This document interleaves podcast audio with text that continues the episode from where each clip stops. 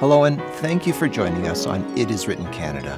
Friends, it may come as a surprise to find out that some well known people were once homeless. Yes, if you do an online search of famous people who were once homeless, you will read about legendary actors, directors, CEOs, entrepreneurs, and even world leaders.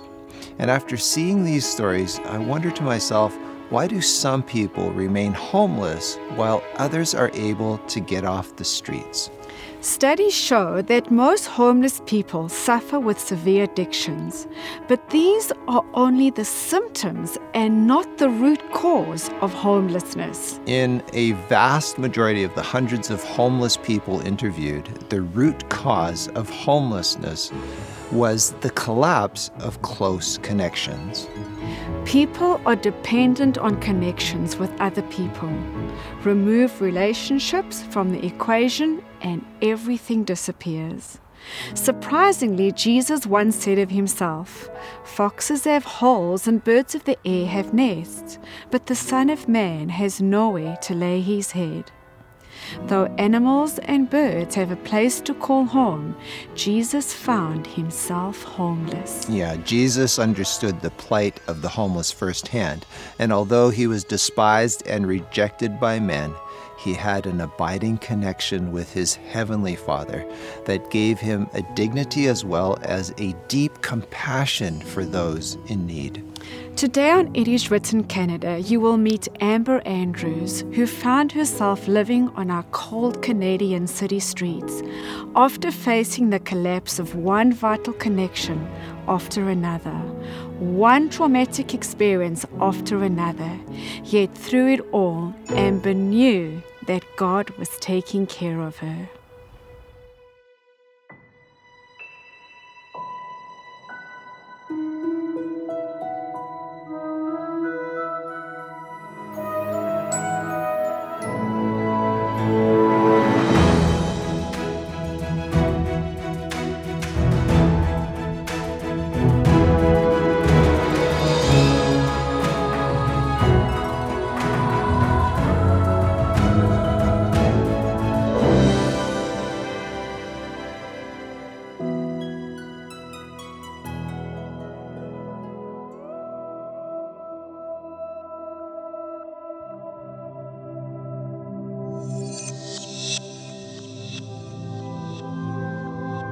Welcome again to It Is Written Canada. Today we are here on location in Lacombe, Alberta at Spyder Controls, the workplace of Amber Andrews, who will share with you her story how, after facing the collapse of one vital connection after another, one traumatic experience after another, she ended up living on our cold Canadian city streets. Amber, thank you so much for joining us on It Is Written Canada. Thank you for having me. So, Amber, take us back to your beginnings. Well, my parents met in Victoria. They got married and had a little boy. Um, then they moved to Kelowna, uh, bought a little house, and had me. So you were born in Kelowna then? Yes. And what was the dynamics like in the home? Uh, good for a little while, but my dad uh, did start drinking a bit. Um, it did become a problem, and my mom, uh, when I was four months old, she had had enough and she asked him to leave. Um, well, my dad moved out and he eventually remarried and had his had another family, a son and a daughter. And my mom also would eventually remarry. Uh, she met an Adventist man, and um, they ended up moving to a farm in Saskatchewan. And he was married and had five children from his previous marriage. So, what was like that for you moving from Kelowna to Saskatchewan? Did you like that? I loved it. I was a tomboy. Uh, I had a horse. I had a 4-H cow. I had all the dogs and cats a girl could want. So you were happy there, but in the meantime, your dad was staying in Kelowna, so you would obviously go and visit him. Yeah, each each summer we would go spend time with our dad, and he missed us a lot. And so every summer he would ask if we wanted to move back, and eventually my brother decided that he wanted to move to the big city. And so he moved, and then one year after that, uh, I moved. So I was 13 at that age. Can you um, tell us what it was like growing up as a teenager with your dad? Uh, it was it was challenging. I had come from uh, an Adventist home. Um, God was um, something we talked about every day. We did lots of praying. We went to church, and then I moved to a, a non-Christian home, and eventually would go to a public school. And it it was challenging. Uh, my dad had a new family now, and I kind of felt like a like an outcast. His alcohol was still a problem at that time, and it was starting to wear on his current marriage. Um, I found a group of friends and started rebelling quite quickly. Uh, had a girlfriend that stole a pack of cigarettes from her mother, and we all tried smoking cigarettes. I was 13 when we started, and um, then eventually would try marijuana and eventually cocaine. You're now escalating to cocaine. What, what was causing you to do all of these things, do you think, looking back on it? I think when you when you sever the tie of a, of a family, uh, you break those bonds, and and when your parents remarry and they have new families, and you, you do feel like you're left behind. And immediately I started to feel like the black sheep of the family. And then your dad um, kicked you out at age 16. He did, yeah. I um, wandered down Springfield Road with my suitcases and ended up at a friend's house. Uh, he was living with his parents, and they were gracious enough to, enough to let me stay with them. So, Amber, now your dad kicks you out of the house. You were addicted to cocaine, and you were struggling with things at that stage. It, could it ever get any worse? Yes, it did. Um, I ended up going out one night partying with my friends, had too much to drink, ended up being raped by an older man. Um, that was my virginity. And horrible situation. Um, and then you were struggling with opioids as well at that stage. Yes, we had uh, done some work for a man clipping marijuana, and uh, you were hunched over for hours, and he had given us some pills to try to relieve the pain. And uh, me and another young lady really liked them, and it, uh, we got addicted very quickly to them. And I also got in a couple car accidents. Uh, then I was prescribed more medication and definitely started abusing the medication more and more. Was there any bright light that uh, helped to give you some hope? Absolutely. When I met my husband, uh, I was 20 years old. It was a happy time. Uh, we fell in love. We got married when I was 25. It started good, but uh, he, he did drink. Uh, his alcohol definitely became a problem in our relationship. I became very depressed. I actually had two suicide attempts. Uh, one of them, I ended up slitting my wrists. I got 13 stitches in one wrist and 11 in the other wrist. I tried gassing myself in the car. Uh, that also didn't work. Uh, I do believe God wanted me here, kept me here, had another purpose for me. You are right at the bottom, like you've hit rock bottom. How did you get out of there, Amber? It was time to go home to mom and dad. so I went to Saskatchewan. I quit smoking cigarettes at that time. I got cleaned up off of the pills. I actually ended up getting my tubes tied at that time. I uh, got titanium alloy coils put in. Um, I knew that I was was always probably going to be unfit to be a parent uh, and would struggle with that. Um, I started going to church with my folks and actually ended up getting baptized. And that is a time of joy. I mean, you know, it's just that's that's the high time for you. Before you were baptized, was there was there anything going on inside, um, anything going on outside that it's like you just changed?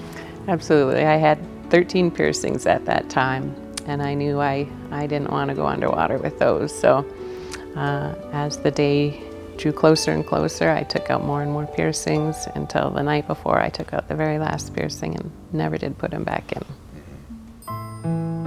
Hi, I'm Darlene. This is Nora, and we have been prayer partners for many years.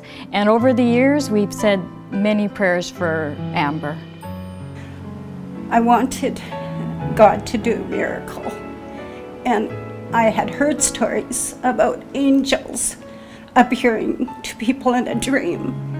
And I would pray and pray God, please make an angel talk to Amber. Please. I would believe that God's love reached way, way up into the sky. And I would say, You you love her so much more than me, you know. And um, and sometimes I would practice it. I couldn't do it too well, but I'd say, okay, I'm not going to worry about her today. She's your child. Okay, she's yours. I'm not going to worry. Yeah, it wasn't just pray for Amber, it was pray for Nora too.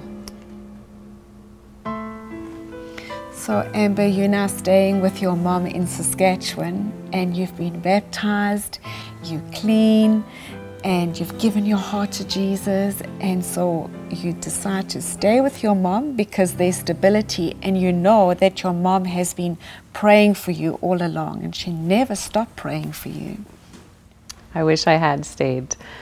Uh, I decided to move back to Lacombe ended up getting back together with my ex-husband. We wanted to try it one more time. And it was still very toxic. He was drinking and I quickly relapsed and started abusing pills again. You were clean, you came to the Lord, you were baptized. Doesn't he just give you some kind of magic, um, you know, stability thing where you're never going to fall ever again? Why did you go back to, to uh, your addictions? The temptation is real, it's powerful, it's all consuming. Once you feel the relief that it gives you, it's very hard to forget that. Mm-hmm. And it turns into your coping mechanism, your security blanket. So get, God gave you the ability to choose, and those temptations were there.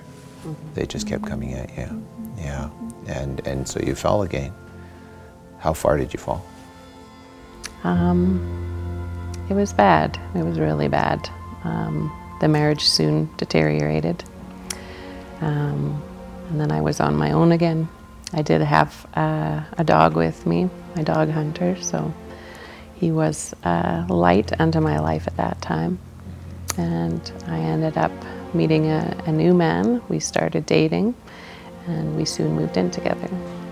Even though life was better, I, I wasn't better officially got divorced, and uh, but my new relationship also had problems of its own, and and it soon ended as well. Um, I ended up on my own again, and I got my own place, and I was working um, two jobs at this time. Um, met a wonderful family um, and started working with them and their uh, two autistic sons. Amber's started working with my youngest son Daniel about 10 or 11 years ago. Both of my sons have a genetic disorder known as Fragile X syndrome.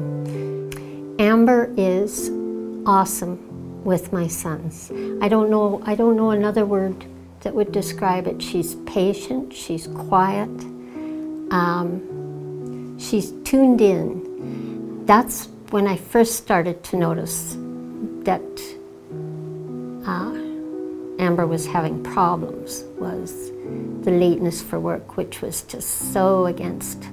And, and then I noticed um, her obsessive compulsiveness. So, how bad did it get? It got very bad. Um, I was at about 65 Percocet a day.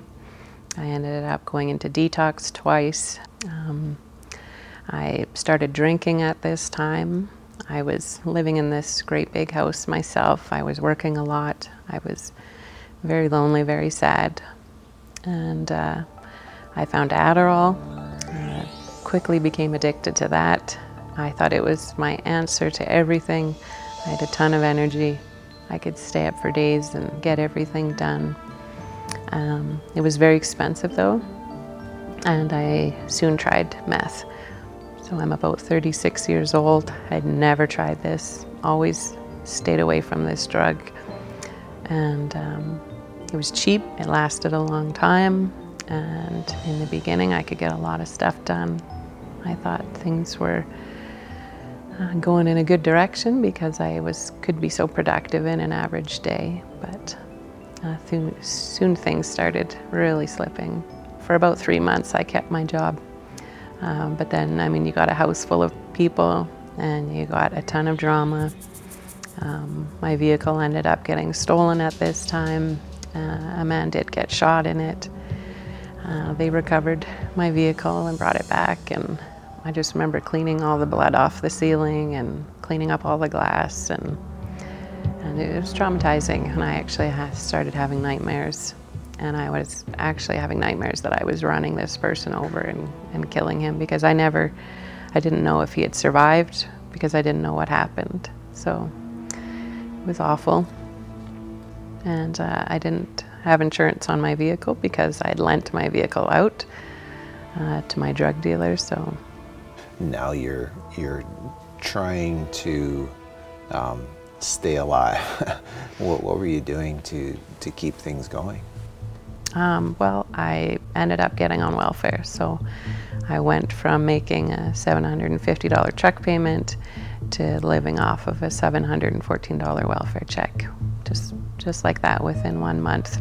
I could hardly leave the house. I was I was so filled with paranoia. Um, you would not sleep for days. Uh, the drug psychosis would kick in. I would do things like paint all the windows in the house so that nobody could could uh, look in. Um, we ended up having the squad team come in, and uh, I got arrested naked. I had to get dressed by two officers, one of them holding his weapon on me. Um, they held their guns on my dogs, which was very traumatizing for me. And uh, I came home the next morning and my house was all ripped apart. My rent was behind.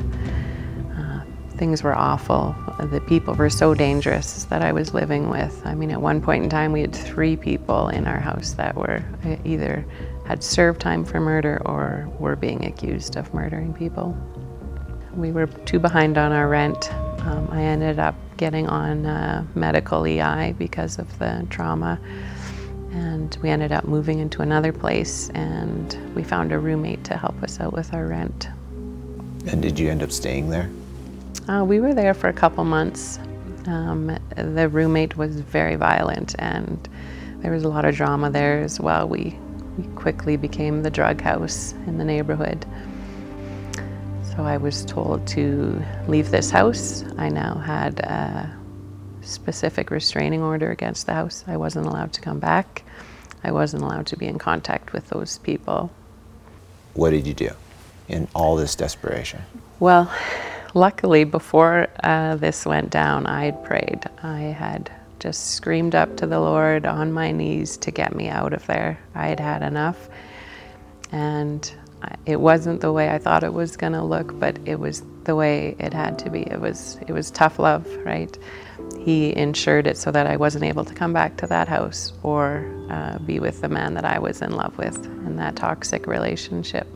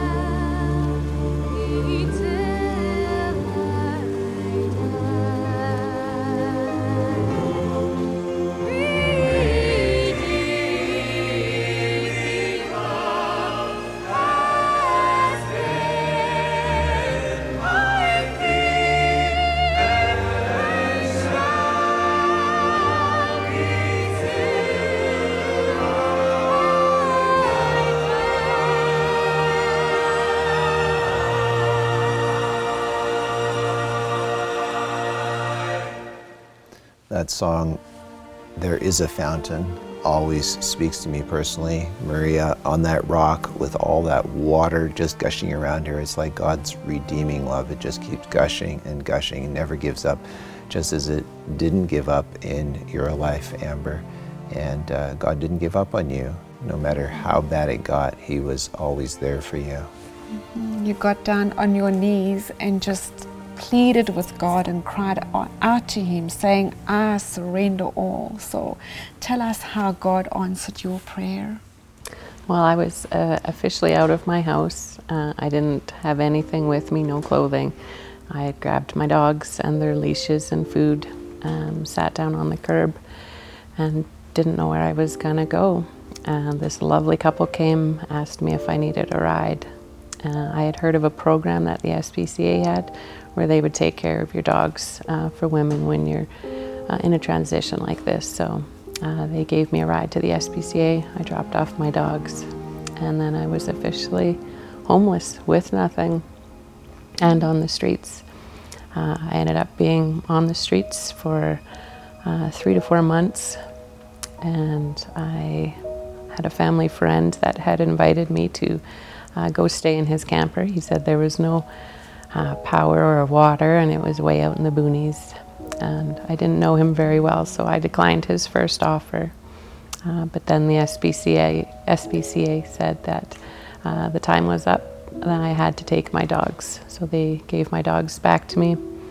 I was on the streets with my dogs for a while, which was tremendously hard. And that's when I officially hit rock bottom. I was okay on the streets by myself, but it was way too hard with two big dogs. And uh, so I gave my friend Bill a call and I said, I'll take you up on that offer about that camper. So he came and picked me up. We had a warm pizza and off we went. Mm. So he gave me a job and a place to live, and I was able to start my road to recovery. And then after that, you ended up getting a friend, Carrie, who uh, offered you a place to stay. Yeah, I had um, I had left Bill's house, and I had the two dogs. Uh, it was time for me to move, get my own place, and I walked down the road, and a lady had passed me, and then she passed me again on her way back, and she thought I better check on this lady. Uh, it was dark, and I had been walking for hours, and I was singing this little light of mine, the top of my lungs, and I had. Uh, the dogs were each on a leash around me, and my back was getting sore because I had the leash wrapped around me. And I ended up coming across a pillow in the ditch. And I thought, how perfect is that? I tucked this little pillow behind my back so that these leads weren't pulling on me. And she said, I have a place, uh, you can stay. Uh, she brought me there. I spent the night. When I got up in the morning, she had given me $65, a loaf of banana bread, and she had brought some water for me. So, yeah. So now you're off the streets. And we've come to the end of this episode. You're going to have to come back next week, Amber, and tell us the rest of your story. It is at this stage, I mean, a big thing for you really was your dogs. If it weren't for your dogs, where would you be? Absolutely. I had I had started using needles. I mean, I was doing letting whoever I could find put the needle in my neck and I was up to a $40 dose of meth looking forward to a $50 dose of meth. So uh, my dogs changed it all around. Mm. Yeah. So you you would have died on the streets. Absolutely. If it weren't for your dogs. Yeah.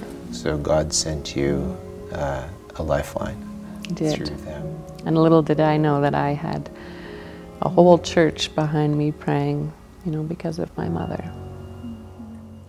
So we're looking forward to meeting up with you next week again. But before we go, I wonder if you could please pray for us, Amber. Absolutely. Thank you so much for taking time out of your day and listening to my story.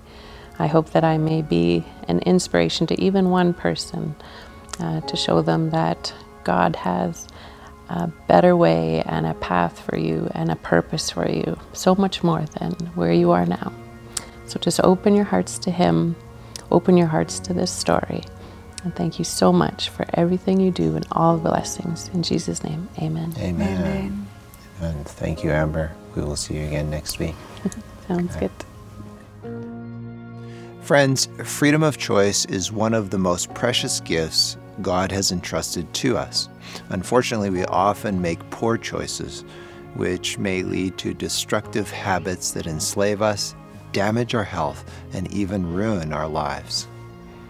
Friends, our free offer for you is the Special Steps to Christ Recovery Edition. This powerful book includes a 12 step recovery program, empowering you to overcome harmful habits and addictions.